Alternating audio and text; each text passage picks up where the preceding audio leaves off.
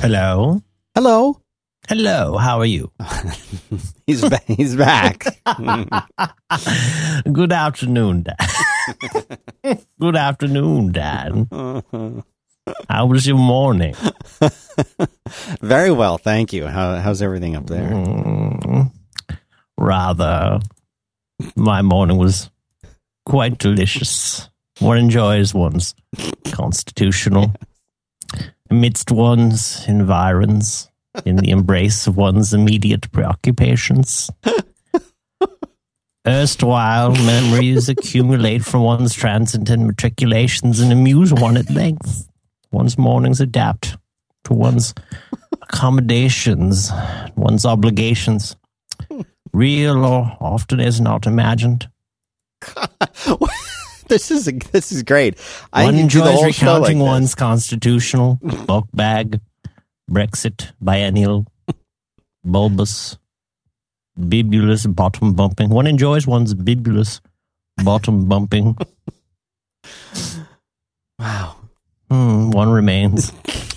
one abides. You've got the Chinese guy over here. We've got no soup. We've got the Jew over here. Not me, not me. One enjoys one's casually racist jokes. One's constitutional. What's his name? We gotta figure out who that is. I don't know. It's stolen It's somewhat. very good. Thank you very much. It's stolen somewhat from uh, a character Peter Serafinowicz does. Have you ever seen Brian Butterfield? Is he the one with the uh from the sensible, sensible breakfast. Yeah, yeah, yeah. With all the Is his name? crazy food. I know who you mean. with the food, there's like and, and more food and more food and more, and it's like the Butterfield diet. yeah, Here the it is. Butterfield diet. That's it. this was me. I love Peter Serafinowicz too much. You're not a you're not a Parks and Rec guy, right? No, no, I'm saving it. I've been saving, Saving it until I run out of other things. Yeah, he um he's on in the penultimate season, and he Peter Serafinowicz, uh, who you know from lots of things. You know him from Guardians of the Galaxy. You know him as the voice of Darth Maul. Very funny British comic, and he is the you won't appreciate this, but he's the British version of uh, of Andy. Of Oh, Star okay. Lord, Star Lord from Parks and Rec, and I think it's because he probably met Star Lord doing um, Guardians of the Galaxy. He comes on in a guest role as this like uh, sweetly idiotic uh, royalty. Day Anyway. six is, is treat day. You can eat literally anything. Brian Butterfield. anyway, credit Bon bon where bon bons. Bon bon bon.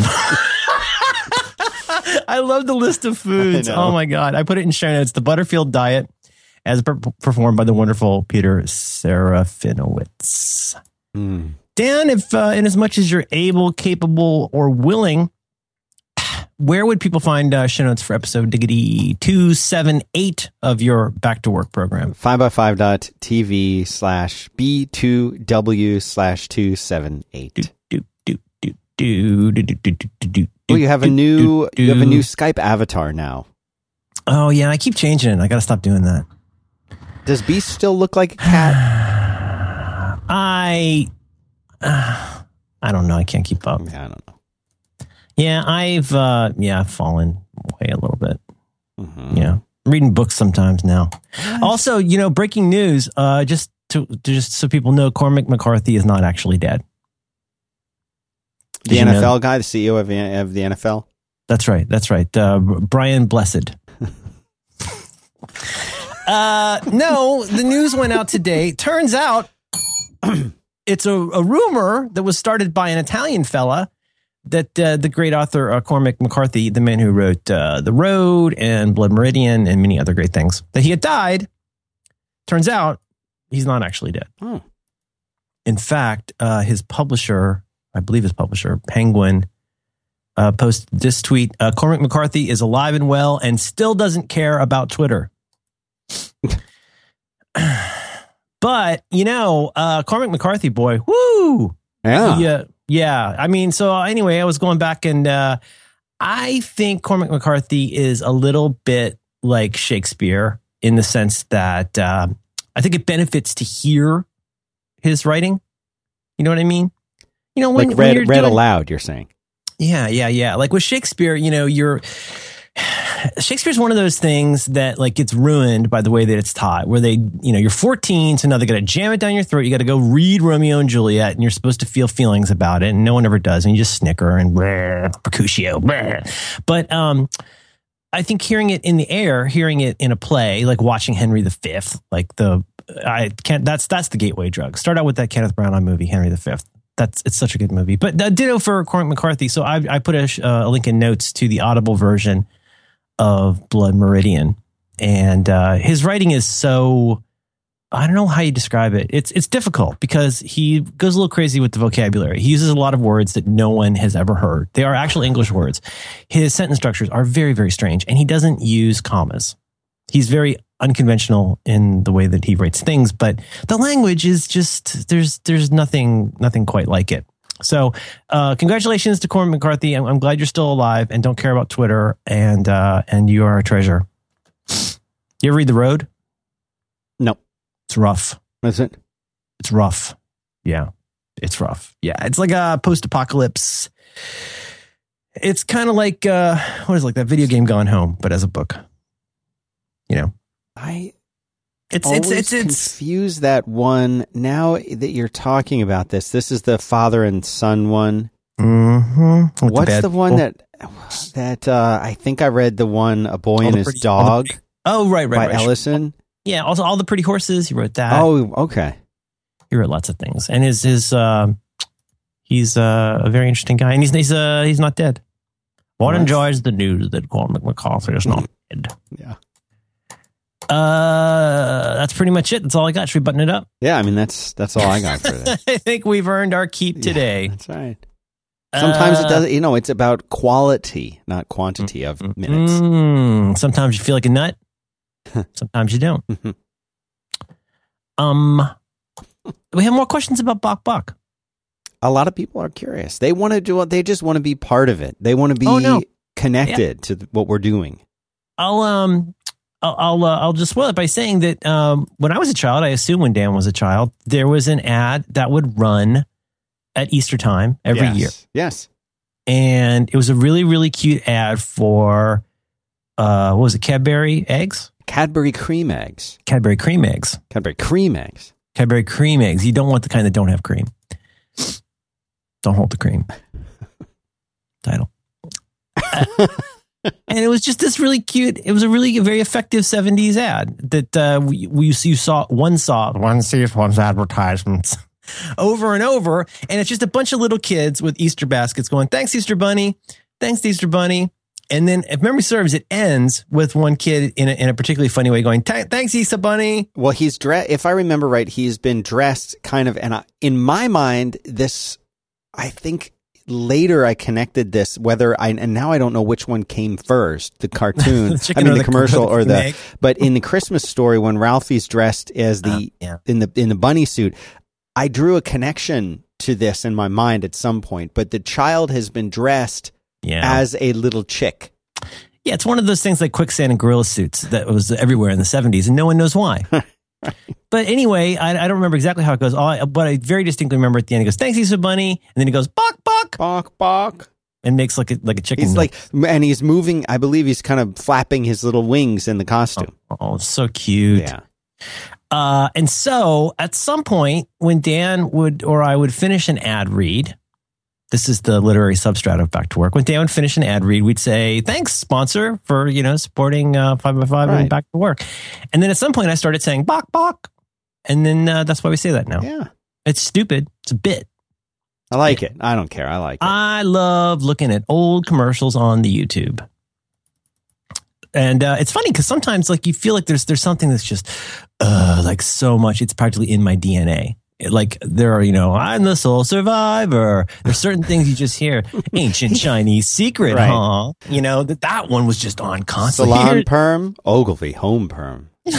Wait here, diagonally. you sank my battleship. It's like my battleship. I can't get it out of my head. Operate. Yeah. Operate. Remember the mom comes down. Operate. Ah, I turn to operate. Those Uh, are great. they get in your head, Yep. and that's the idea. And then the one I brought this up on the, on the program I do with uh, John Roderick, where like I think that was it. I was remembering Löwenbräu. Löwenbräu. You ready? Yeah. People like the ones where I sing. Here's to good friends. Tonight is kind of special. The beer will pour. Must say something more somehow. tonight, tonight. Let it be low and Löwenbräu. Remember that? Mm, surely do. Remember Surely Big do. Red?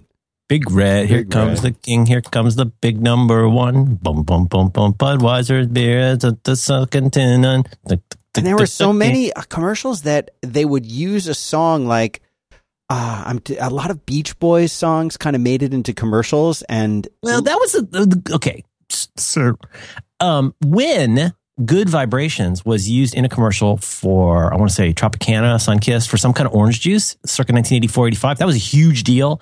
I think that was one of the first times that an actual real song you knew was used in yeah, an I ad. think it was Sunkist. And then there were some songs that started as commercials. Uh, uh, We've Only Just Begun by the Carpenters, written by, I believe, Mr. Paul Williams. Uh, started out as a commercial for a bank. and, and then they made it into, uh, it was written for, a, I think that's correct, it was written for a bank, and then that became like their first big hit. Really? It's still such a great song. The Carpenters, oh, so good. Yeah. We've only just begun. Sharing horizons that are new to us. Ah, so good. If you're feeling sad, put on uh, Rainy Days and Mondays. It's the best song ever. Yeah. I just around. don't know. I just don't think that they that commercials that come out now Mm-mm. are in any way even close. It's got to have like a shirtless guy and a fart. You know, a lot of shirtless guys. Commercials today are terrible. Come on, give me a break. That general, but general troubles me. Whenever I go someplace that has like cable TV on during the middle of the day, I see that the, that little general, the insurance guy. I don't like that guy. Little General. Not not Is not that a little- nickname for your? Mm-mm. Hmm, Oh. From a Faraday cage? Yeah, No, uh-huh. no, no. Um, no. Little, little, little General is a uh, was a chain of uh, convenience stores. The General is that horrible little homunculus of a man, that terrible CGI military man who's in the uh, insurance ads. You ever seen the General? I feel like I should have. I don't. Oh dear. I'm looking it up right now. Yeah, I've never know- seen that. I've never sure. seen that before. I'm looking at a page. He's got a big white Wilford Oh, yeah. Brimley mustache. Mhm. Speaking of This- Wilford Brimley, I just watched uh, yesterday Mhm. again the China Syndrome, Hmm. and Hmm. I'll tell you what, everything that I like about Jack Lemmon uh, from the movie is he's got in this as well. Wait, wait, wait, wind, back a minute. Tell me that again. China Syndrome, Jack Lemmon. Uh-huh. Yeah.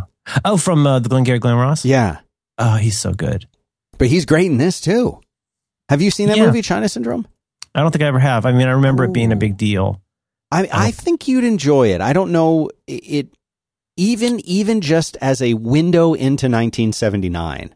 It's well, it came great. out around the time of Three Mile Island, independently of the Three Mile Island incident. So in my head, I always think of Three Mile Island. Me too. It came out 12 days before Three Mile Island happened. And I No was in, living in Philadelphia as a kid during the Three Mile Island thing. And my parents were like losing their minds because, you know, Yeah. if, if it hadn't if it hadn't been okay, like Pennsylvania might have been uninhabitable kind of thing. And it was it was like a big deal as a kid. I just I re- vividly remembered that, and I I always made that association with the movie, and I was kind of like I was kind of scared to watch it as a kid, you know, like when things would make their rounds to HBO because I I was like I thought it was like eh, I couldn't as a child I couldn't really separate the two. Yeah. Yeah. Siracusa and I talk about that on this week's Reconcilable Differences. Something I talk about with Roderick a lot. It's just being a child of the, not a child of the 80s, being a teen of the 80s, Mm-hmm. and just the, the horrible, horrible fear of nuclear annihilation that was Yeah. always like just, just, Right there, yeah, hey, we could be dead by lunch. That's a cheery topic. yeah. I changed my icon. I don't know if you can see it. Oh, in the uh, in the robot. Yeah. Um, we could change it uh, every call from now. good, good. That's a good a good shot of him too. You know, we could do custom show art now. Bon bon bon bons. So I might put him into the episode cover art now that I can do that. Oh, how's your how's your thing going? How's your Archers of Loaf, your Fire Sign, Fire It's- Sign Theater? How's that it's going? Very good. It's very very Good. good. I sent, I'm starting to send out the people people who have signed up, and we got a whole bunch of new people signing up after the last episode. Uh, are um are going to be getting their their emails, and things are opening up. So it's terrifying and it's exciting. Excellent. You're still going to send me stuff for that. I'll send you everything, Give yourself a to do for that. everything. um, so it's good news that uh, Cormac McCarthy. What about Carson McCullers? I don't know who that. Who is that? I think that's a writer. Is this a test? Could be. Pop quiz, hot shot. Man, we can almost watch Speed, but not quite. I think that's R rated. Speed the bus movie? Yeah. I really want to show that to my kid. I love that movie.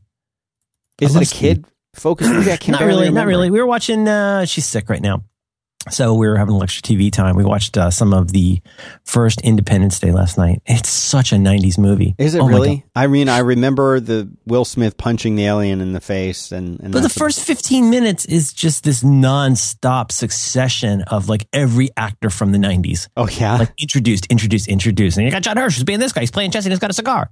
and of course, it's got uh, Jeff Goldblum, the greatest actor of our of our generation. Oh, yeah. is it? And um, uh, you know, it's it's fun. It's I was saying to my wife, like, uh, this is exactly what you want out of like a 90s popcorn movie. Mm. Pretty good. Pretty good. Right now she's watching The Music Man. Really? uh, yeah. He's a what? He's a what? He's a music man. You got to know the territory. Uh, she's sick. She threw up. Oh, Yeah. Yeah.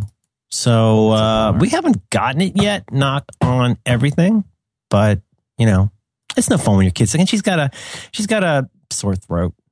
That's no fun. a sore throat and throwing up.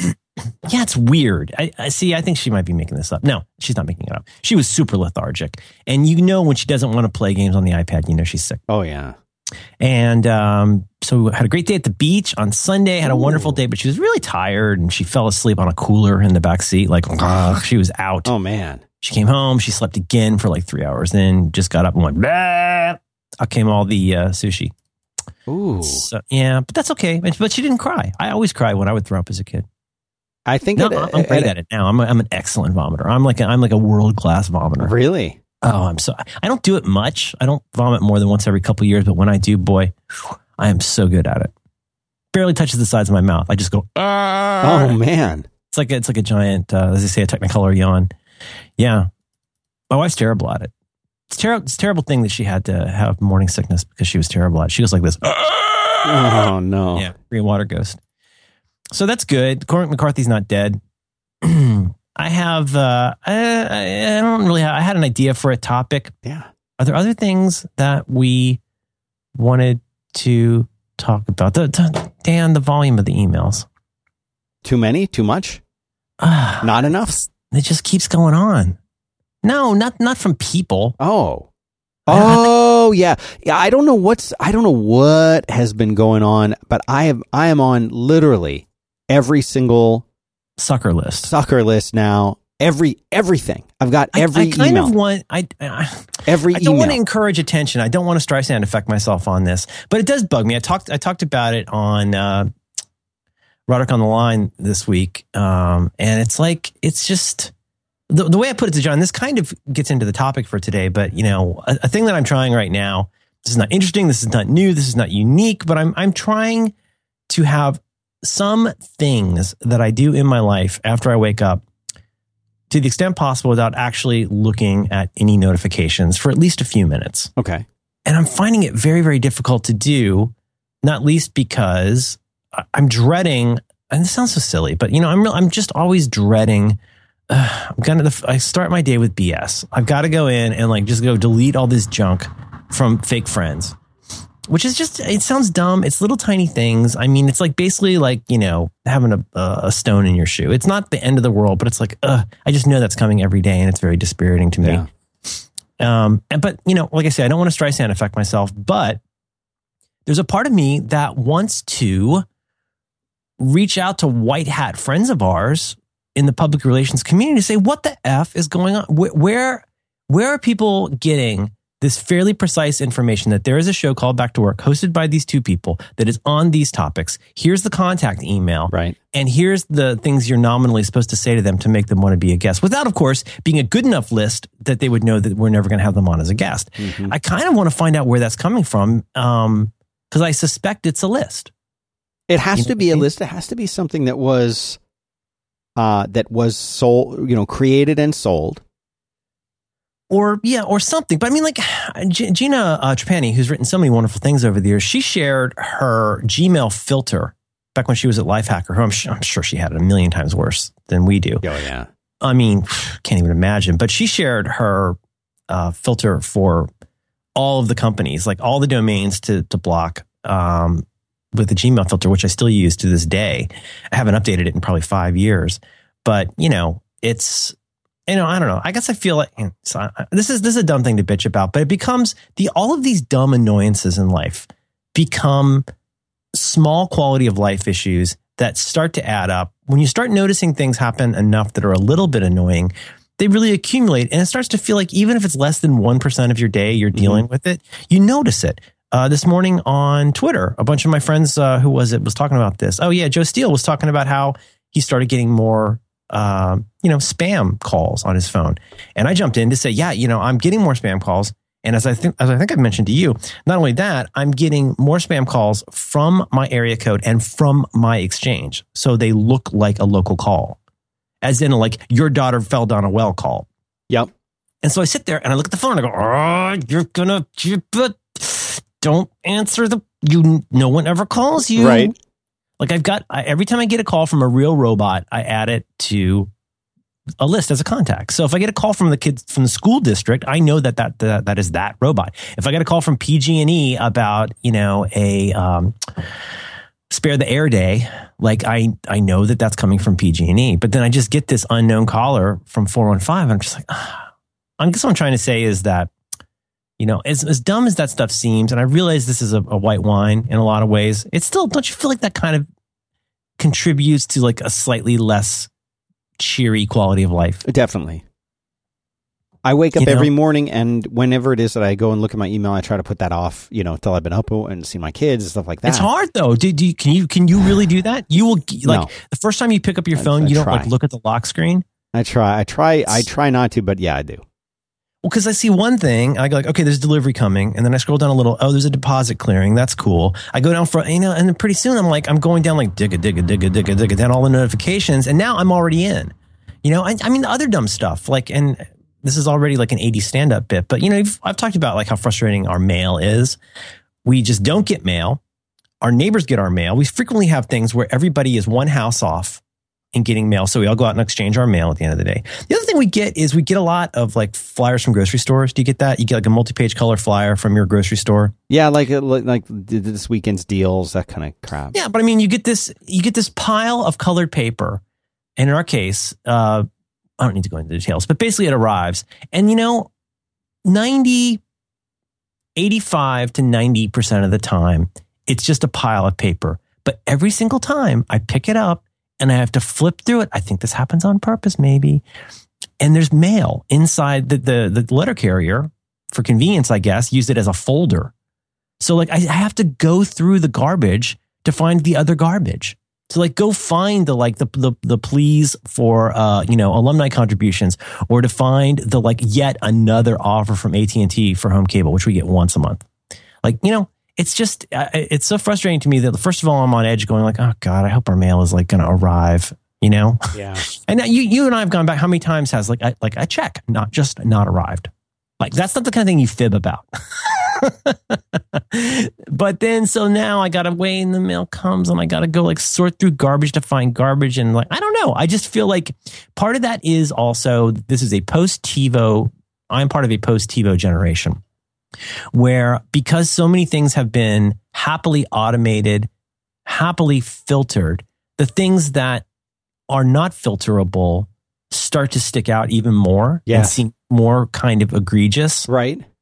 And and given that, you know, the filters get so good that like I don't get that much classic spam anymore.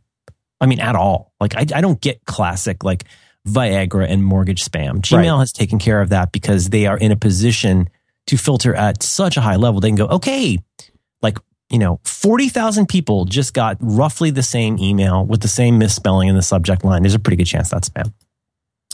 But, you know, in the case of the phone, like I, I got to answer the phone. If it's, you know, who knows? Who knows what that's about, right?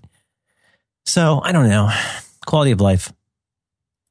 It's a white wine, though, huh? A little bit. Yeah, a little. Well, the thing that that shocks me is how I guess these things have gotten, in a way, they've kind of get gotten smarter. But the spam filters are still way behind on these, and every single email that I get, like here's one right here. This one came in to it's from someone to herself at her own address at Comcast. I'm BCC'd on it. The subject is Women Entrepreneurs Share Secrets, new book. Yeah. For immediate release, press contract, that has the woman's name.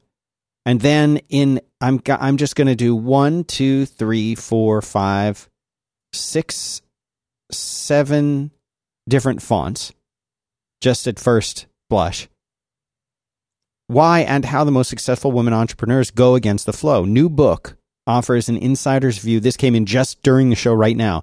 View into how the most high achieving women entrepreneurs take risks, flout convention, and flow their passion.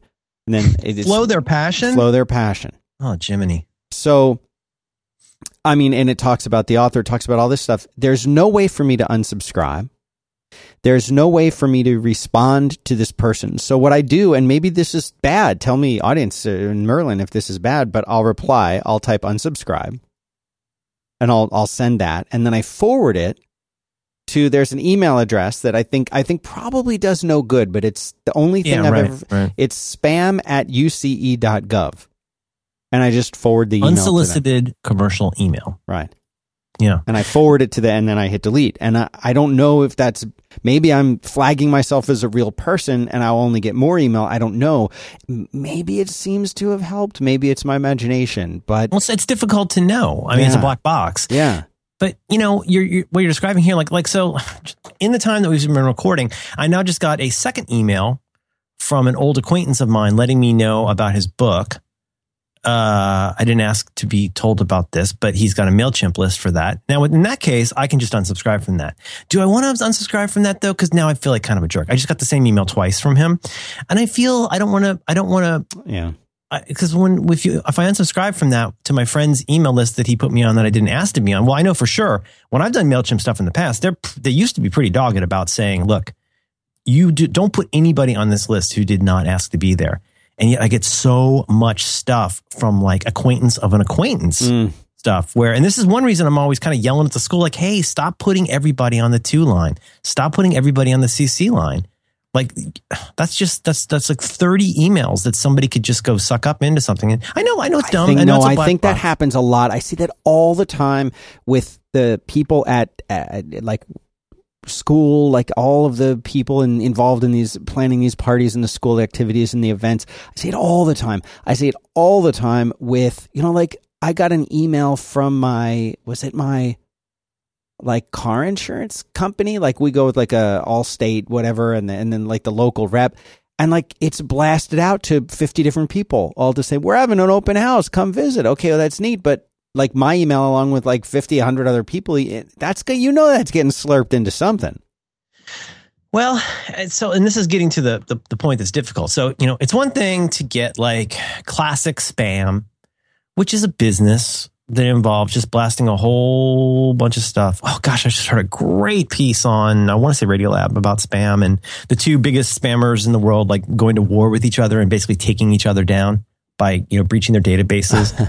uh, it was really interesting. Um, but so like uh, worst case, you get awful, gross spam that was that doesn't even matter if it's targeted for you. Right. Then, then you can get stuff like you know the problem is when we're getting stuff like junk from people who pretend they're our friend, and like I look, hate uh, that. I see that sounds unkind. How- but the, the Hey, part Merlin, how are you doing? Let me Well, tell you about this book that this person you've never met or heard of before is working on. right. So now it's on us, and and and we feel like the jerks because like I don't know who you are. Right. I don't.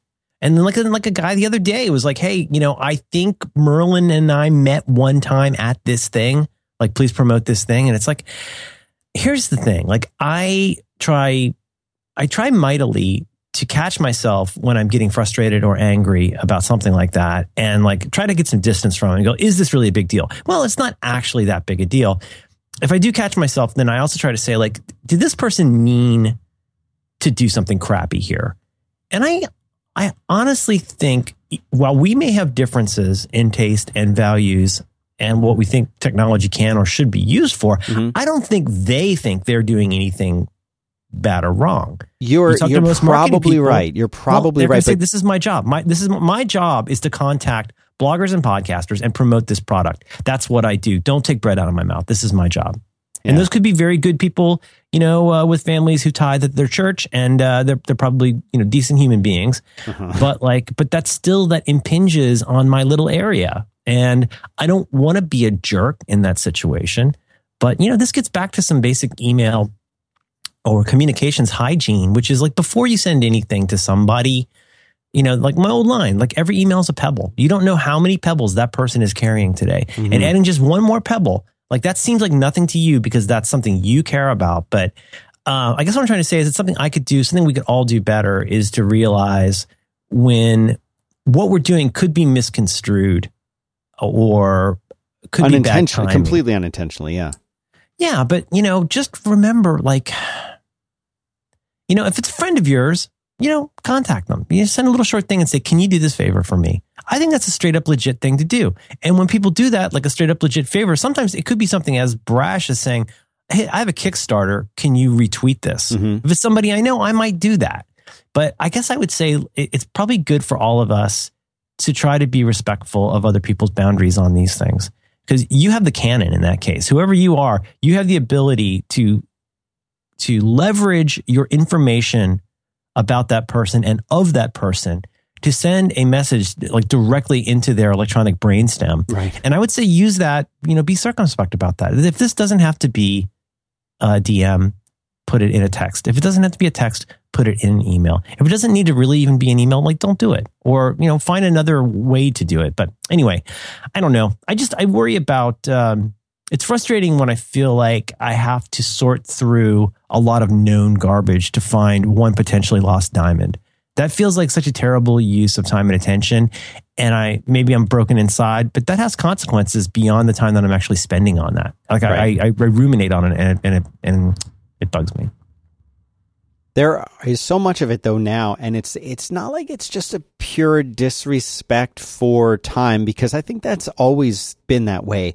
But it's become so easy to to take if you think about how much time we spend just deleting email, how much time we spend going through email that has now is making it through because I guess there's somebody who wants this email. I guess there is because otherwise it just wouldn't work, right? I mean, there's somebody there. There's an episode of Futurama. My son was watching it this morning, where uh, they're all reading, going and reading their emails and dealing with spam in different ways. And um, I think Amy is. Uh, the, the computer says to her, you know?" She's like, "Oh, I want. I think I want that." And it says insert credit card. And she's like, "Is it okay if I just have cash?" And the computer literally sucks the dollar bills out of her hand and sort of chomps them away. It's like these people just want money, and of course, this person wants me to reply and say, "I would love to interview this person about her new book or whatever," but. I, it must work, right? Like there's someone in the same way that you say this is the person they wake up and they, my job is to get, you know, to send out information to podcasters about this. In the same way, there has to be a podcaster there who reads that and says, well, that sounds like a great guest for my show next week. Yes. And I, I think, I mean, so, so start with the, let's start with the negative part of this. The negative part is that for a long time, uh, from I would say the mid to late 90s until fairly recently, you know, spam, I think the conventional wisdom has been that spam or unsolicited email in general, it works because it does not need a high rate of return. And, and in that case, I think that- essentially, it costs almost nothing to do. It takes incredibly low effort and time. hmm And people and people still do it. It's funny because in that piece that I'm not, you know, it might have been Planet Money, but it was some show that I listened to, and they were talking about how it was basically the two biggest pharmacies or promoters of like online drug stuff, primarily Viagra. Mm. And there were a couple of things that were really interesting about Like, it. Is, all- are we at the point with Viagra where people who want it can't get it or can't figure out how to get Well, it? This is the funny part is that they actually they went and they bought some and it was legit. It's it's a the, the the business itself is legit in as much as they are selling Viagra that is Viagra. The the kind of skeezy part is the whole like, you know, however however they emulate a prescription or get around, you know, the regulations on that. And they, obviously that's that's iffy. But the the funny part is I always assumed that when you got those kinds of Viagra things, that if you ever responded to them, well, first of all, then you'd get a ton of spam. But second of all, that they would basically just drain your bank account or something. Yeah. But they were actually, they were actually places that were trying to competitively sell Viagra. And it's just Right. that that was, there are the people who send the spam are not the people who have the pharmacy. I'm not saying this is true for everything. I would not trust every spam you get. But No, no. all I'm trying to say is that that was the conventional wisdom for a long time was that it was um, not zero cost to send, but so low to spend that you could send, you know, hundreds of thousands or millions of emails. And the costs on that are so low that they don't need that many people to respond. So, you know, if 15 people respond to this thing that went to thousands of people, it more than pays for the cost of the campaign, such as it is. Right. So, okay, so that's that's that's kind of the negative mean side of it. But there's a pattern there that gets repeated um candidly amongst a lot of PR people, which is like if I've got your name and I contact you, like like this is good for me and this is good for you. So like it's to me maybe it's one thing if you work at a magazine that needs press releases. But Right. you know, we never asked to be on there. And if I respond to that in the way I feel like responding, I'm going to come off pretty harsh, which is going to be some, some kind of, you know, pearl clutching combination of like outrage and anger and, and just lashing out, which is not effective. That's the thing. There's just nothing we can do about this. This is, this is the, why it's a running joke on here is that there's nothing we can do about it. Nothing at all. It's all out there.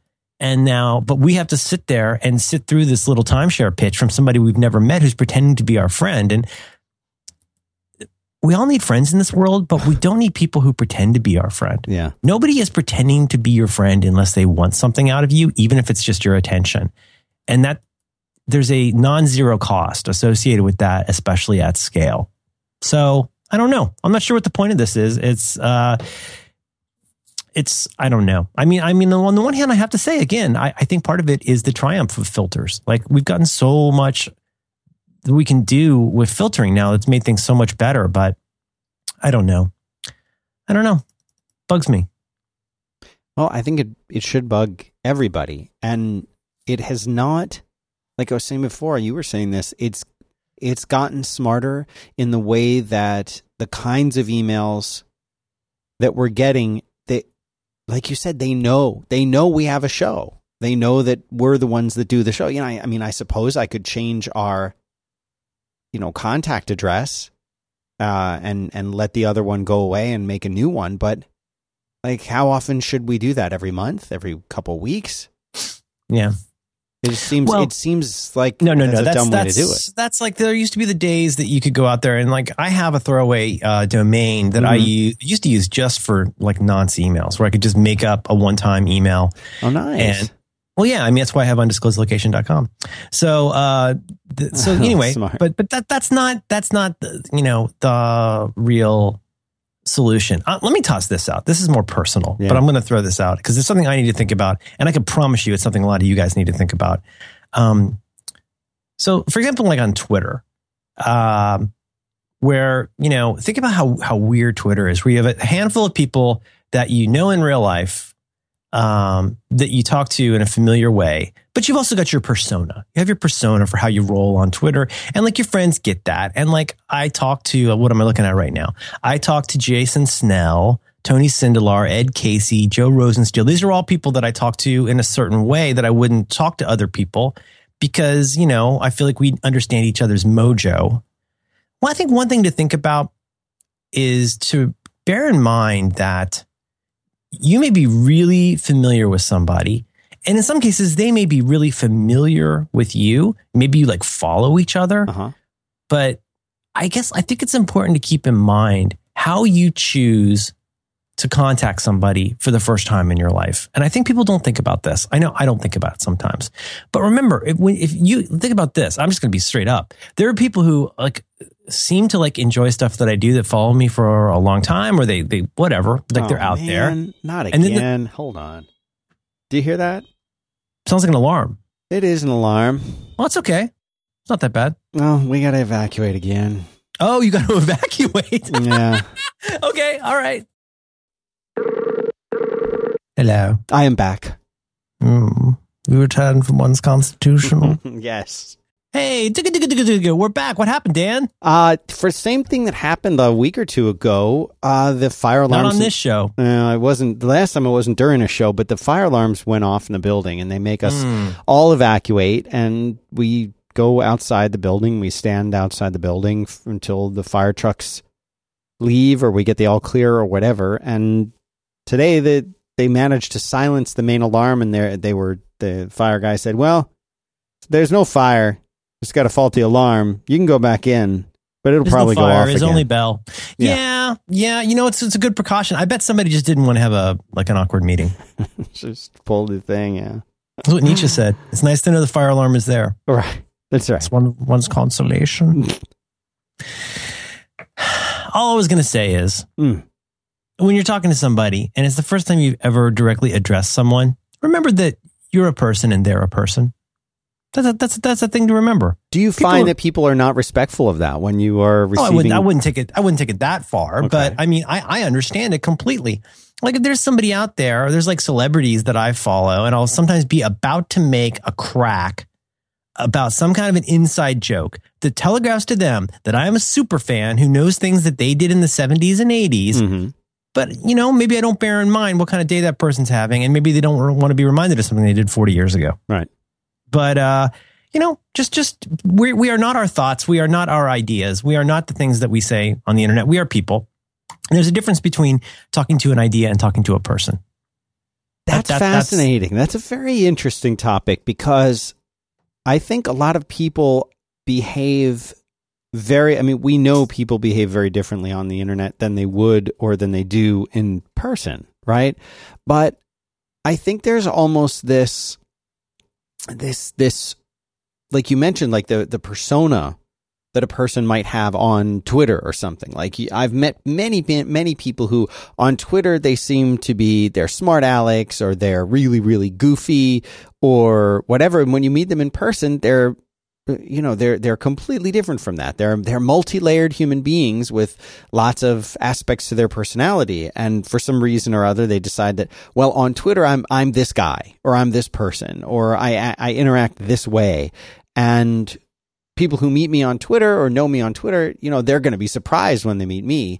And I think part of that's intentional. I think part of it's unintentional. You know, like the way many people come across on Twitter is, it, especially nowadays, Twitter has become a very sort of frustrating space to be in, in a lot of, for a lot of different reasons. So people may come across on Twitter as, you know, different from the way they are, not because they're saying, I don't care, here's my character, but because they don't understand how they sound on Twitter or I, I can't tell you how many times. oh yeah, yeah. I- I'm sorry. I- ahead. No, Yeah. I, I, I just, I, I will add, I, I can't tell you how many times a listener has contacted me and said something, and I've read it and I've said, this person sounds like they're being absolutely just a total jerk, but I bet they don't mean it that way.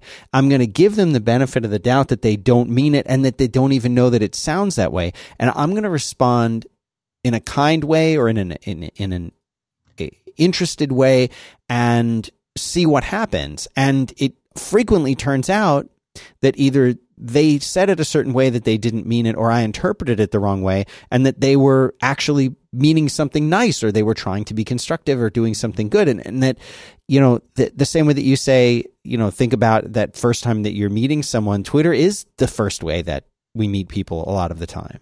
You know, that is our Mhm. first interaction with someone, that or an email, which are these two completely anti human kind of ways to interact. I mean, human beings, we existed for thousands and thousands and thousands of years.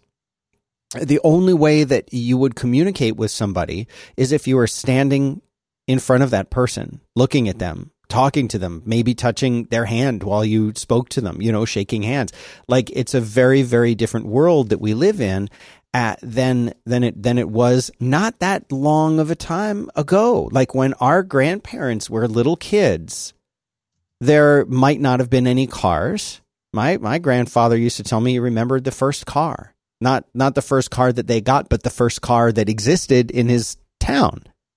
You know, let alone uh, he he used to tell me he remembered gathering around the first transistor radio. They would take the little tiny speaker thing and they would put it into a jar in the middle of the table, and they would all huddle over it so that they could hear the sound.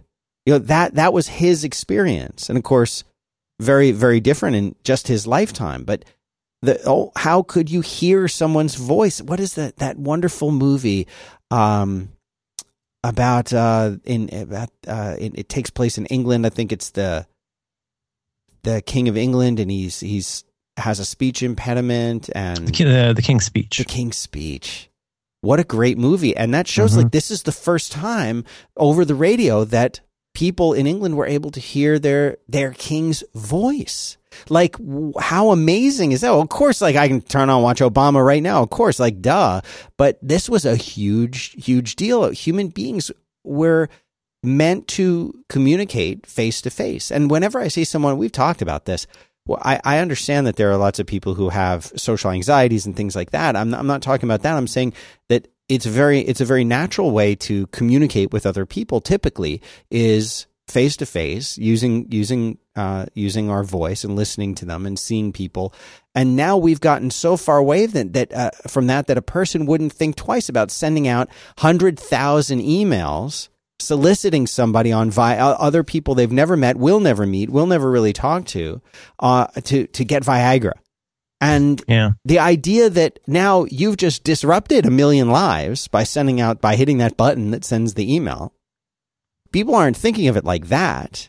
You know, the same way that people who are who are in traffic who, you know, feel like talking on their phone instead of paying attention to the road aren't thinking about the lives that, that they impact, even just by causing traffic to slow down by three seconds because they're slow to accelerate at the light and the long domino effect that that has on the full line of traffic behind them for that eventually winds up causing a 20 minute delay for someone like people aren't thinking about their place in a community they're not thinking about the effect that they have on other people's lives through their simple uh, actions. And, and of course, we all do that. And of course, we all do it without knowing it. But it's very different when it comes to the kind of communication that you've identified. And I, I find it fascinating. And I don't know that it's getting any better. Um, yesterday, I think somebody tweeted and she was saying how, um, how it's so frustrating for her to uh, to call and have to make an appointment by phone. And she was saying, Why don't you have an online appointment system? I should be able to just go online onto your website and book my appointment that way. And I said, You know, like, yes, that's good. But if I had the choice, I can usually book an appointment in 20 to 30 seconds very efficiently on the phone. And, um, and I can do that hands free, like with Siri while I'm driving, even, and be, be, efficient in that way. I don't mind talking to people. I'm weird. I like to talk to people. So for me, if I have the choice to talk, uh, here's a perfect example. If I'm trying, let's say I'm trying to book an appointment for me and my son to go get a haircut. I do that every, you know, once a month. It's, they have an online booking system. It's relatively straightforward to use. I can get on there. I can book the two appointments but it is so much easier and faster for me to call the place and say, "Hey, it's Dan Benjamin." She says, "Oh, hey, how you doing? Oh, you want to book your appointment with you and your boy?" Like, yeah. How how's uh, you know, do you have two appointments next to each other on Saturday? And she says, yeah, we got one at uh, two and two thirty. How's that? And, okay, great. See you then. Bye. Click. And I've talked to a nice person. They knew me it's great. Whereas if I went online, I'd have to navigate through their site. Can't really do it on a phone because the mobile version, as usual, sucks. So I can't do it on my phone. I've got to do it in front of a computer, which is not probably when I'm going to think about doing it, which is going to be you know, during the week when my wife uh, and and my kids and I are all hanging out, and, and she's like, "Oh, you got look how long his hair. Is. He's got to get a haircut."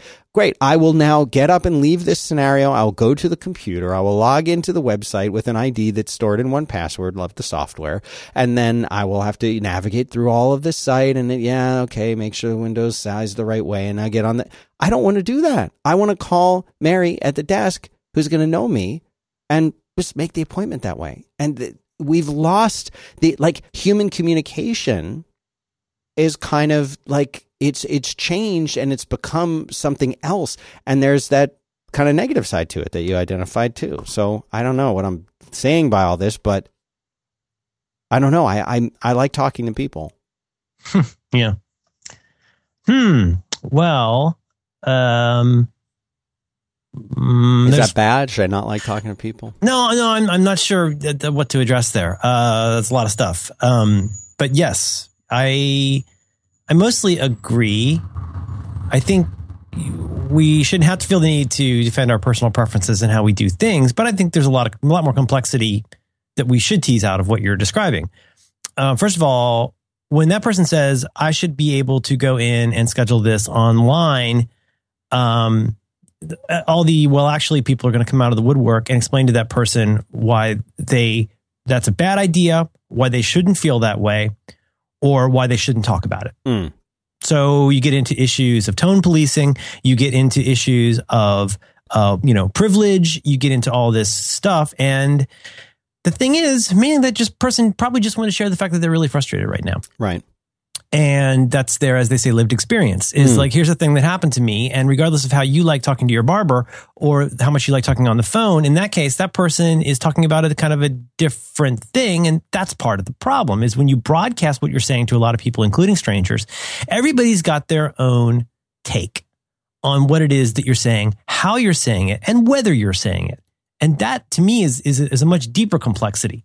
So like for example the other day uh, a, a follower of mine on the Twitter mentioned that uh, she had come to San Francisco for a total of five hours. I saw this. I saw So this. she she'd come to San Francisco for five hours, and in the five hours that she was here, she had a lovely dinner in the inner sunset. And in those five hours, her rental uh, car was broken into, and all of her belongings that she brought with her Luggage, everything. everything's stolen within five hours. So that I mentioned that I retweeted that and said like how what a bummer it is that you're here for five hours and that's what happens to you. Now, what what what people don't necessarily need to know, but what they might want to know is a running bit between you and me for years, where you do this real or fake fancy San Francisco thing, and then I always groan and I over many years would kind of just go, "Oh yeah, it's not as nice as it sounds," and then eventually I became more candid about it and said, "No, really." And there's one time even a few months ago where I finally said, "Look, let's settle this. This town's a shit show. It's a dumpster fire. What's happening in this town is like is like a Godspeed You Black Emperor song that won't end. Right. It's horrible what's happening in this town." Story on uh, local paper today: somebody's rent was raised uh, from um, I think it was uh, eighteen hundred dollars to eight thousand dollars. Uh, that's the thing that happens now. Um, many of my friends in town for WWDC uh, were treated to the a, a fairly new thing, which is people just publicly defecating on the street. A bunch of my friends in town for the conference got to see that, which is kind of a new thing. I don't have an answer for that, but when a piece of evidence comes up that shares with my lived experience, which is I live near a police station, so I see the, the dozen or so people a day with broken windows who come and there's, there's just broken glass all over the street. So I retweeted that and I said, hey, this is a bummer. Somebody's first experience in San Francisco, their car gets broken into within five hours, all their belongings are stolen. Now, beyond that, the context beyond, I'm going somewhere with this. After that, then I, I, I tweeted a screenshot of an article from The Atlantic about the crazy number of break-ins happening in San Francisco. And it basically said, and I, I only I only one shot at this one particular page because it, it, I was looking mainly at the statistic, which is that there are 70 break-ins a day. That like the number of people we get fewer, we get more break-ins in San Francisco than like in Los Angeles, a city that is many many times larger. And I mean, merely wanted to point out this is just another indicator of like what a kind of difficult to fix mess elements of this city are. For whatever reason, that was retweeted by many people, including Marc Andreessen and um, Benedict Evans. And boy, I got treated to quite a show from people who followed them. Who, on the one hand, were telling me some people were saying, "Well, you know what this really means is there shouldn't be cars." Other people were saying, "Well, you know, actually, the police say it's because of this proposition that makes uh, damage under thousand dollars no longer a felony, and that's the problem." I got treated to this entire surfeit of responses from people who don't know me. They saw that bit of information and felt the need to to bring things to bear there. Now, we're still. I found out the fact that I had retweeted that woman whose car got broken into. Mhm. She got treated to the same thing. She got treated to a bunch of people like uh, San Francisco explaining what happened to her. Okay, so why am I saying this? Because the context for why, what, when, how we say what we say is not always obvious. It's not always clear. In some cases, I want you, I'm literally putting this up without comment because it's just a thing and you can guess what I think about it or you can, you know, insert your own. Uh, well, okay, here's another thing. You were away a minute ago for a fire drill. Right. I, I posted the video uh, for the Brian Butterfield diet. Mhm. Most people jumped in and started naming funny foods from that. And some people, obviously, I started naming funny foods. And then people were confused because why are you saying bon bon bonbons on, on the internet? So, like in that case, they didn't know the context for that was I'm talking about this video that I just posted, which if you had watched it, you'd know what that is. The fact that you don't know that, now you're remarking, okay, that's all fine. This is all entirely normal. This is what happens all the time. Go back and watch that David Foster Wallace uh, graduation address that was turned into a video called This is Water. And you start to realize how much we each bring all of our own hangups and assumptions to almost every interaction with other people. You're not talking to a person, you're talking to a black person. You're not talking to a person, you're talking to a poor person. Hmm. And like all the things that you think and assume about other people come trailing right along in that suitcase with you. I think that's part of the part of the complexity. Uh, we have the ability, and it's not this is not just about Twitter by any means. Look at the political landscape. People say things to each other um, in public discourse on the internet that you would never say to another person. Sure. But that's not another person. That's a Donald Trump follower. So they're, they're not even, they're a garbage person, right? So Right. you can say whatever you, if that person said anything that ticked your button for what kind of a bad person is a bad person today, you have every right and perhaps the responsibility to go after that person as a person. You're not, at that point, you're not talking to a person, you're talking to an idea. I think one thing we need to keep in mind is you're always talking to another person. Even if you're not addressing another person, remember that someone is going to take that as something that's about them and they're going to respond accordingly. That's part of the problem.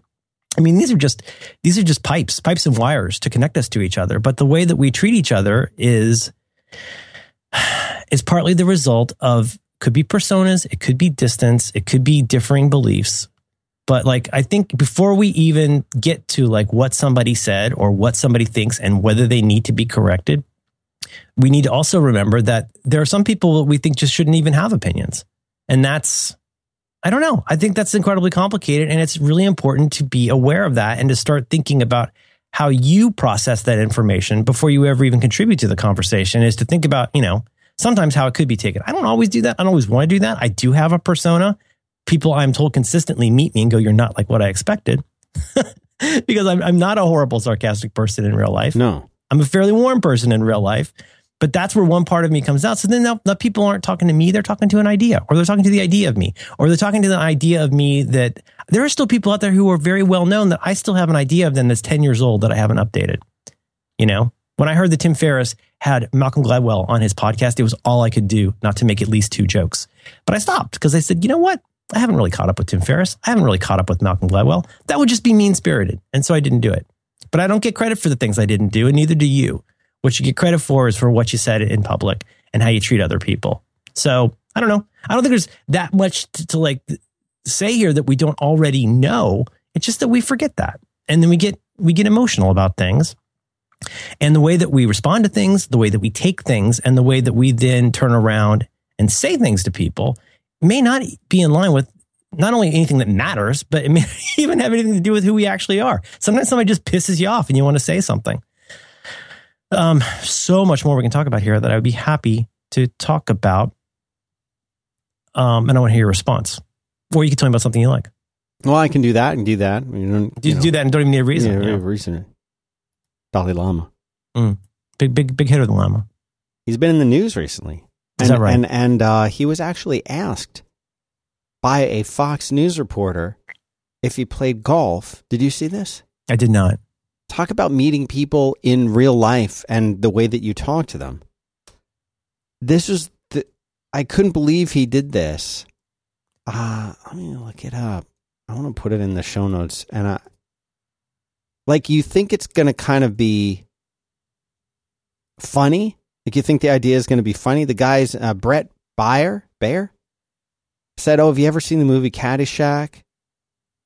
And the Dalai Lama's like, no, what are you talking about? And he's like, no, you know, do you, do you ever play golf? Like he asked him these idiotic questions. Oh, assuming the Dalai Lama was going to be up on Like somehow, the, the, the file card that we all have on the Dalai Yeah. Lama, which is he was mentioned in a movie in 1980. right.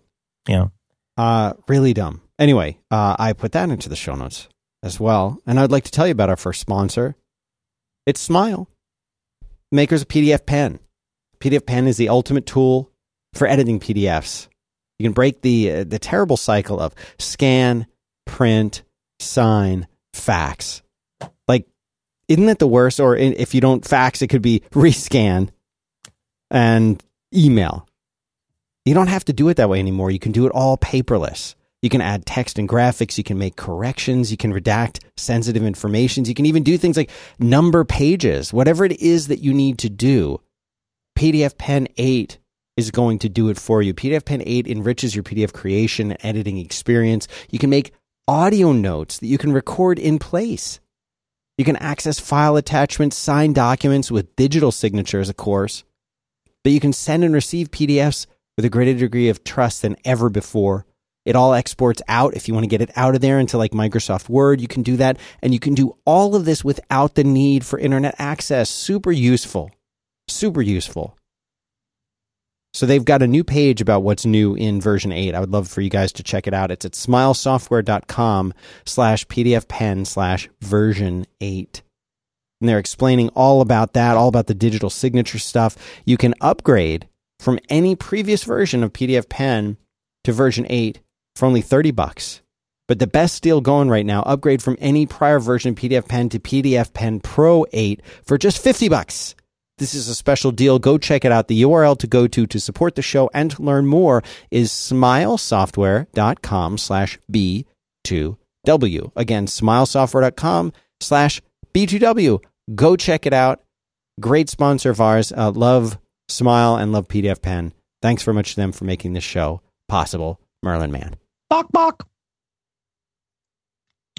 I um I had this funny sort of um what a buy period, a latent period, but for some reason, like when I when I got a, a big boy computer job in the late '90s, I I'd been I'd been making websites for four or five years, but I got pretty busy and the tools were not great, excepting maybe the introduction introduction introduction of Blogger, but there were not that many ways to broadcast information about yourself. And I kind of fell away from website stuff for a while. The thing that got me back into anything approaching web community was actually a LiveJournal where I had a bunch of friends who were into music and it was great. There's so many things I loved about LiveJournal. I only mention it here because uh, some of my friends on there, a lot of them a lot younger than me, were very, very opinionated, very um, hostile towards certain ideas. Um, the kinds of things that you would expect, you know, from people you just meet. I, I happen to like a lot of them, but they had very, very strong personalities. But I remember, like, to a person, when I would meet those people in public, I was always, you know, like in real life, as they say, I was always really struck by what I got got wrong or guessed wrong about how they are. Inc- most importantly, far and away, number one, and you will find this when you go meet people from Metafilter, when you meet people from LiveJournal, when you meet people from Twitter or Tumblr or whatever. The first thing that might be very, very surprising to you is that they are people. They are just normal people, Right. but many of them are very quiet, very, you might even say, shy, Mhm. retiring Very shy. very introverted, but not at all in keeping with their persona.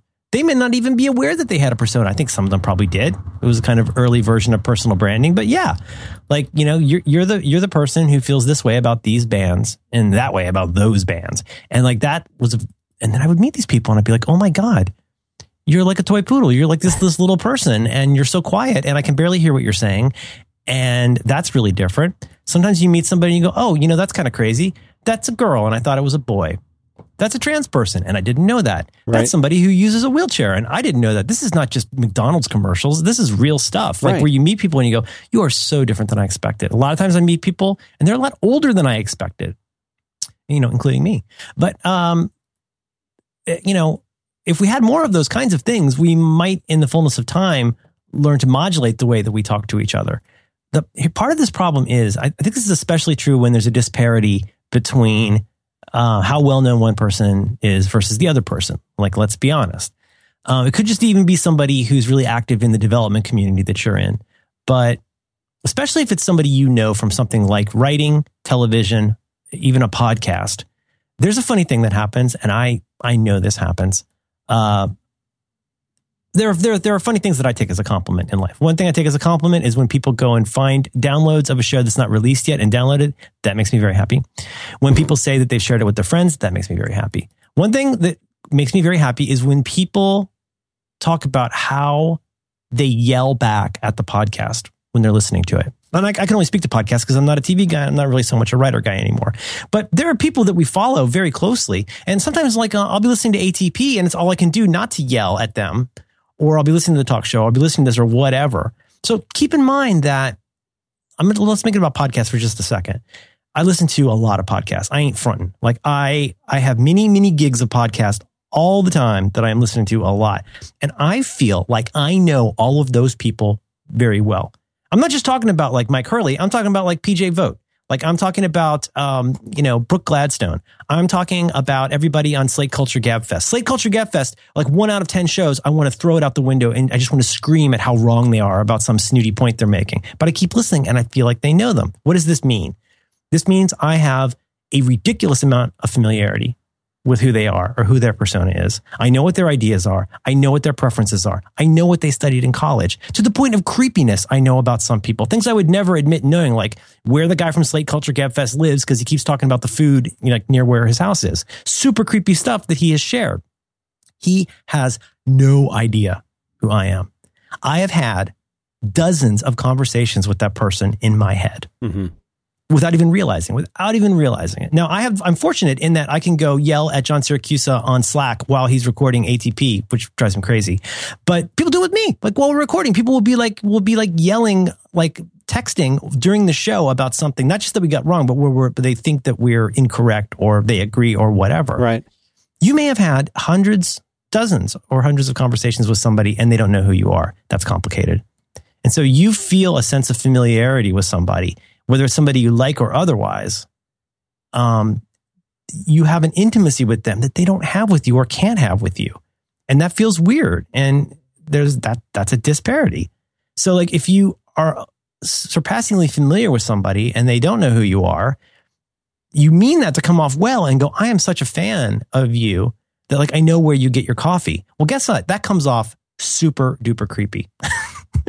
or you make some remark about, oh no, you said you didn't like this that one time. That's the kind of disparity that you have to deal with. They don't know you. You know them as a, as a voice and an idea. And so I think it's not hard to understand why sometimes, even if it's somebody we know kind of well, we end up yelling at the idea and not realizing we're yelling at the person. Wow. Is, I think that's one way to look at yeah, it. Yeah, it's a very good way to look at it. I was reading I was going. I never gave you a chance to respond. No, I this. You. What more could I add to that? Oh dear. Oh you. Uh, I was reading a book this weekend, and I came across this wonderful bit. Oh yeah, so this is S.I. Uh, Hayakawa in his book "Language in Thought and Action." I don't know. Sometimes you need to hear an idea that's really obvious. You need somebody smart to explain it to you. He's talking here about you know just the evolution of language and how language becomes writing. He says, while animals use only a few limited cries, however, human beings use extremely complicated systems of sputtering, hissing, gurgling, clucking, and cooing noises called language, with which they express and report what goes on in their nervous systems. This reads like Kurt Vonnegut. It's so good. Language is, in addition to being more complicated, immeasurably more flexible than the animal cries from which it was developed. So flexible indeed that it can be used not only to report the tremendous variety of things that go on in the human nervous system, but to report those reports. That is, when an animal yelps, it may cause a second animal to yelp in imitation or an alarm, but the second yelp is not about the first yelp. But when someone says, I see a river, a second person can say, he says he sees a river, which is a statement about a statement. About this statement, about a statement, further statements can be made, and about those still more. Language, in short, can be about language. This is a fundamental way in which human noise making systems differ from the cries of animals. I think that's a really, I don't know, that, I really like that passage. You know, there are things that separate us but one of the things is that we can we can take something like if somebody just got on Twitter and says, I made coffee, and that's all that they said. If they said that every day, we'd eventually draw a conclusion about them. But that's kind of weird. They keep talking about making coffee when all they're saying is like an incredibly, incredibly clear thing. And yet we will derive some feeling about that based on why they felt the need to say that they are making coffee. You will get an impression about somebody by just reporting something that they have done. If somebody in my Twitter stream keeps talking about their great run, the classic, like I'm like, mm, mute that one. Uh, it's all right. Don't need to know about your four squares. I'm good here. All they're doing is reporting like facts in the world. And yet you still derive a feeling about that person when it's something as completely, completely neutral as I made coffee. People can have a very strong feeling about that. My wife was talking to me over the weekend about some of her friends, I guess she's she's very tuned into the oversharing aspect of things like Facebook. And you know, she's like, I don't she said very much the same thing that you. She's like, I don't really care if you went on a run and you felt great about it. Like, I don't care about that. But I I would like to see the picture of you and your family around the Christmas tree. Like, how do I how do I get to see just one and not the other one. You know, I don't want to see a picture of your shopping cart at Whole Foods full of bananas. Like, that's not that interesting to me, but I do want to see you know your child graduating from high school how how can i do that and why her kind of question to me as the you know the all-knowing sage of the internet is why do people feel compelled to share so much and and what can we do about it and i said well basically you can essentially like not see their posts anymore. There's a setting for that. Just like, well, I want to see their posts, you know, and that's that's kind of the flip side of all of this is that so many people I think are sharing things that will create that kind of persona that they're kind of defining the person that they want to be as opposed to the person that they are. I don't think there's anything wrong with that. Uh, but I think it makes it difficult because one of the things that I think we do as human beings is we kind of want to put people into into boxes so that we can better understand them. You know, for for example, Merlin is the productivity guy, Dan is the podcast Apple guy, whatever. And none of these are accurate.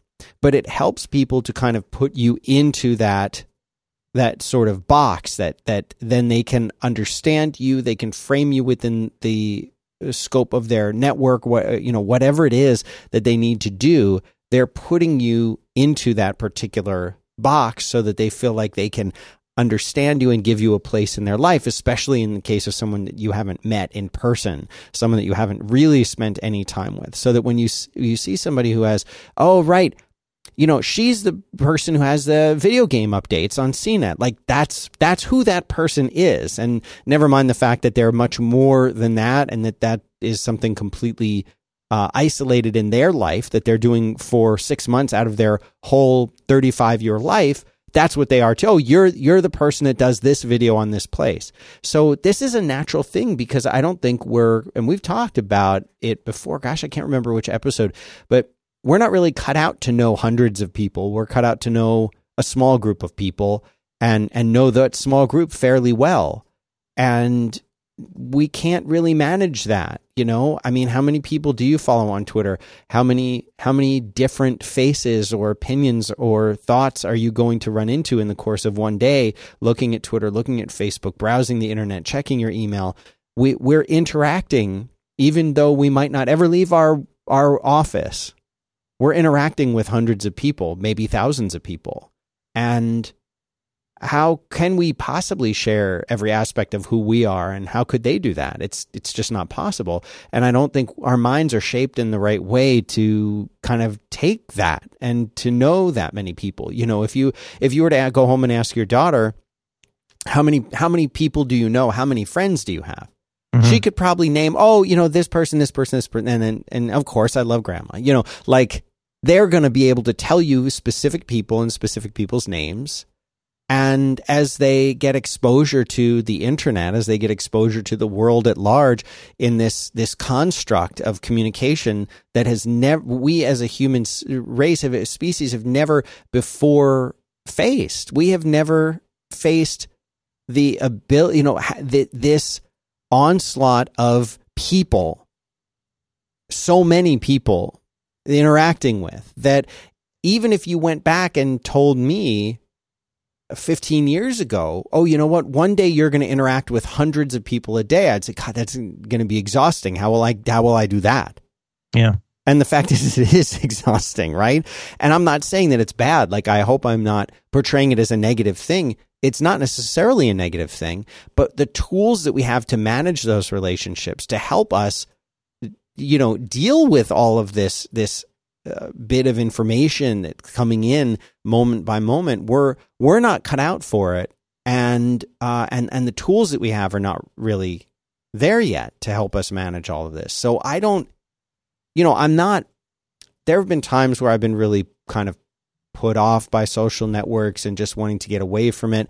But the one thing that kind of helped me realize it is that any kind of interaction that I have with somebody online is a diminutive shadow of any kind of true and real interaction. And I can't take anything that happens in 140 characters on Twitter too seriously. you you know, I'm not talking about like you know Gamergate or death threats or things like that. I'm talking about just day to day interaction. For example, perfect example. I tweeted a couple as I was driving in in the morning one morning. There was a, a woman driving in the lane next to me with her hazard lights on. And I said, you know, I I think that's illegal. I don't think you're allowed to drive with your hazard lights on.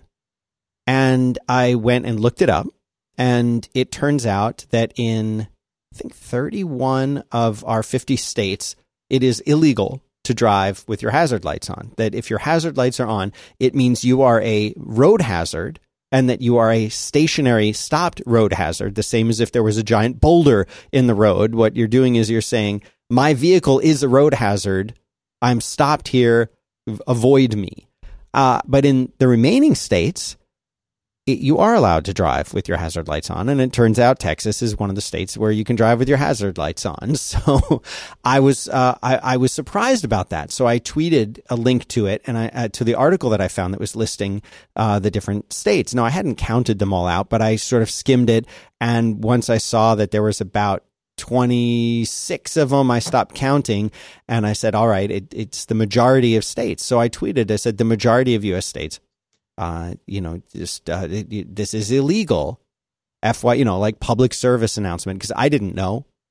And a bunch of people replied saying, "Oh, thanks, that's neat," or "I didn't know that," or "What's wrong with my state? How come I can?" You know, uh, and one guy replied and said uh, something like, "Dude, you know, like it. Don't." I'm paraphrasing. He's like, "Dude, you're so stupid. It's at least half uh, are. In you, you said most. It's illegal. It's not. And I said, okay, I'll go and count them. And I made a list and it was 31 that it's illegal. And I replied and I said, 31 of the 50 states, it's illegal. And he replied to me and said, ah, I'm not perfect. Happy face. And, you know, like it's one of those things that to him, he's just messing around. He's just having fun with it. It's just Twitter. Like, he doesn't care about it. And he's done with Twitter probably for the rest of the day. And he's going to go, you know, parasailing for the rest of the day. And maybe he's going to, you know, do something, eat at a really awesome restaurant with a bunch of awesome people. And then he's not going to think about that again. Right. But like, I went back and counted the stupid list.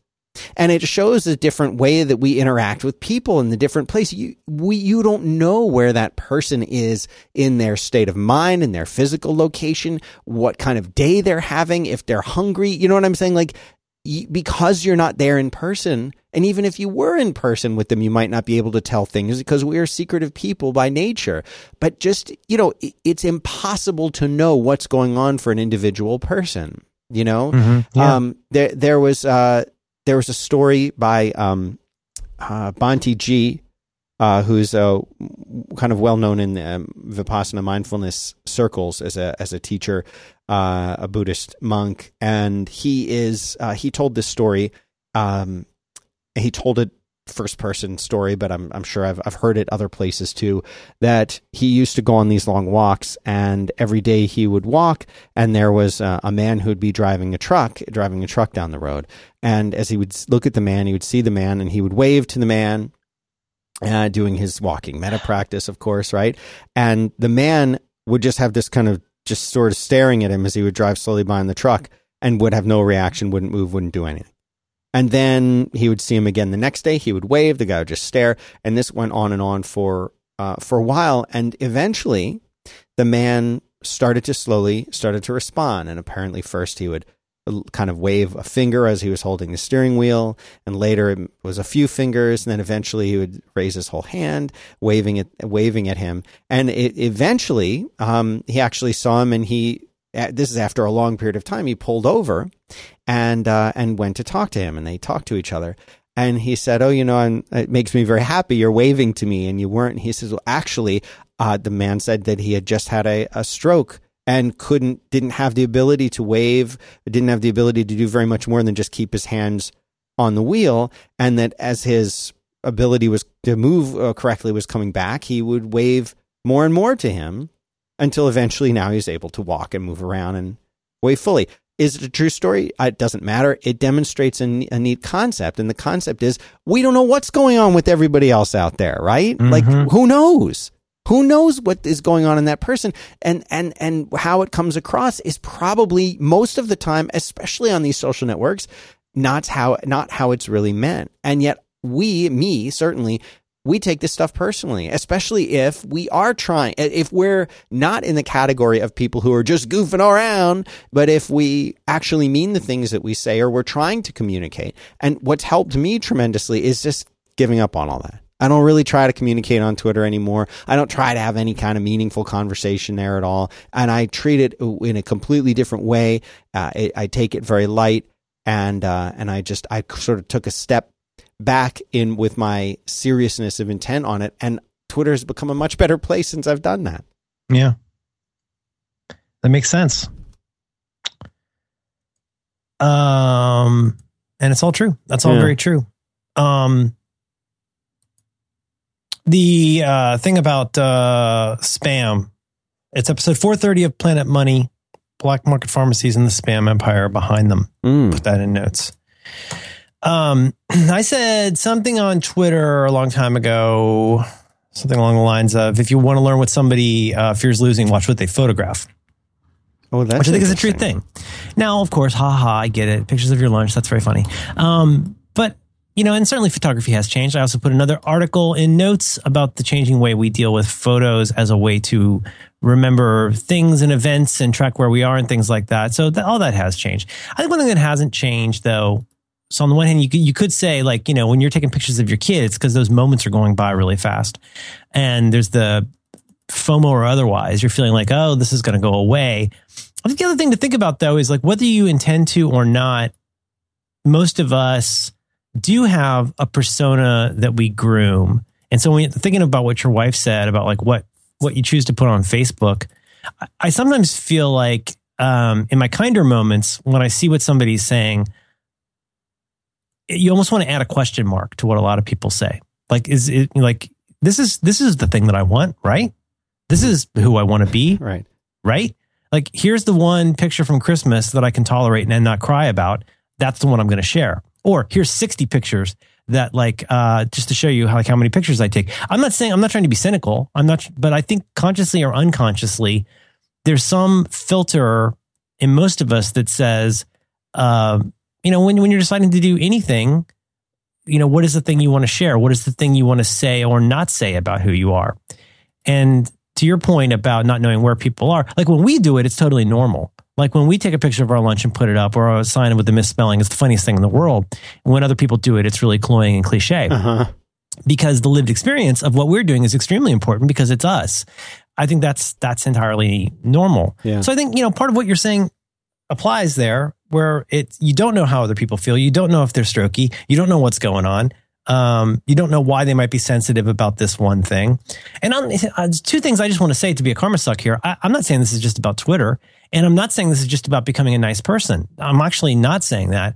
I'm saying that to become a more rational person, uh, regardless of where you're doing it, it helps to realize how much you're trying to figure out a way to make everything about you, which is, I, th- I think, is the thing that most of us do. Is whenever something happens, we're looking for our angle in it. We're looking for our anecdote. We're looking for our thing that we want to make sure everybody knows that we think about that. Well, I've already thought about that, and here's what I think about that. That's that's something that I I try to think about not just because I want to be a nicer person, but because I want to be a more rational person. So, like for example, a few weeks ago when we were talking about the Apple announcements at WWDC, I made that remark about trying to take oneself out of the equation. And it's so interesting to imagine a situation without you and your opinion in it, and it looks really different. If like if you look at something that's that's in the news or you look at something on Twitter, it's so natural you know, if you like, in this age of social media, to figure out what's my spin on this. Like, how should I, how do I feel about this without even realizing it? You know, mm-hmm. it could be how the last pitch went during a baseball game. Like, you got a feeling about that, whether or not you share it. You're mentally drafting something in your head about how you feel about it. Um, and not, not necessarily to put anywhere, but you're like doing this self talk about those kinds of things. But it's an interesting exercise sometimes um, to take yourself out of the situation, whether that's a long line at the post office, um, whether that is your mail being mixed in with a Safeway flyer, Right. or whether that's somebody yelling at you on Twitter. What's funny is if you act like your ego and interests and intentions don't matter, situations can look really different. I, I, I feel like there's a lot of stuff I've tried to get a little bit smarter and more sens- sensitive about in, the- in the last few years. Not sensitive in like a, a talk about your feelings way, but in a like, you know what? Stop trying to figure out like how this figures in my world and start looking at what somebody else is actually saying.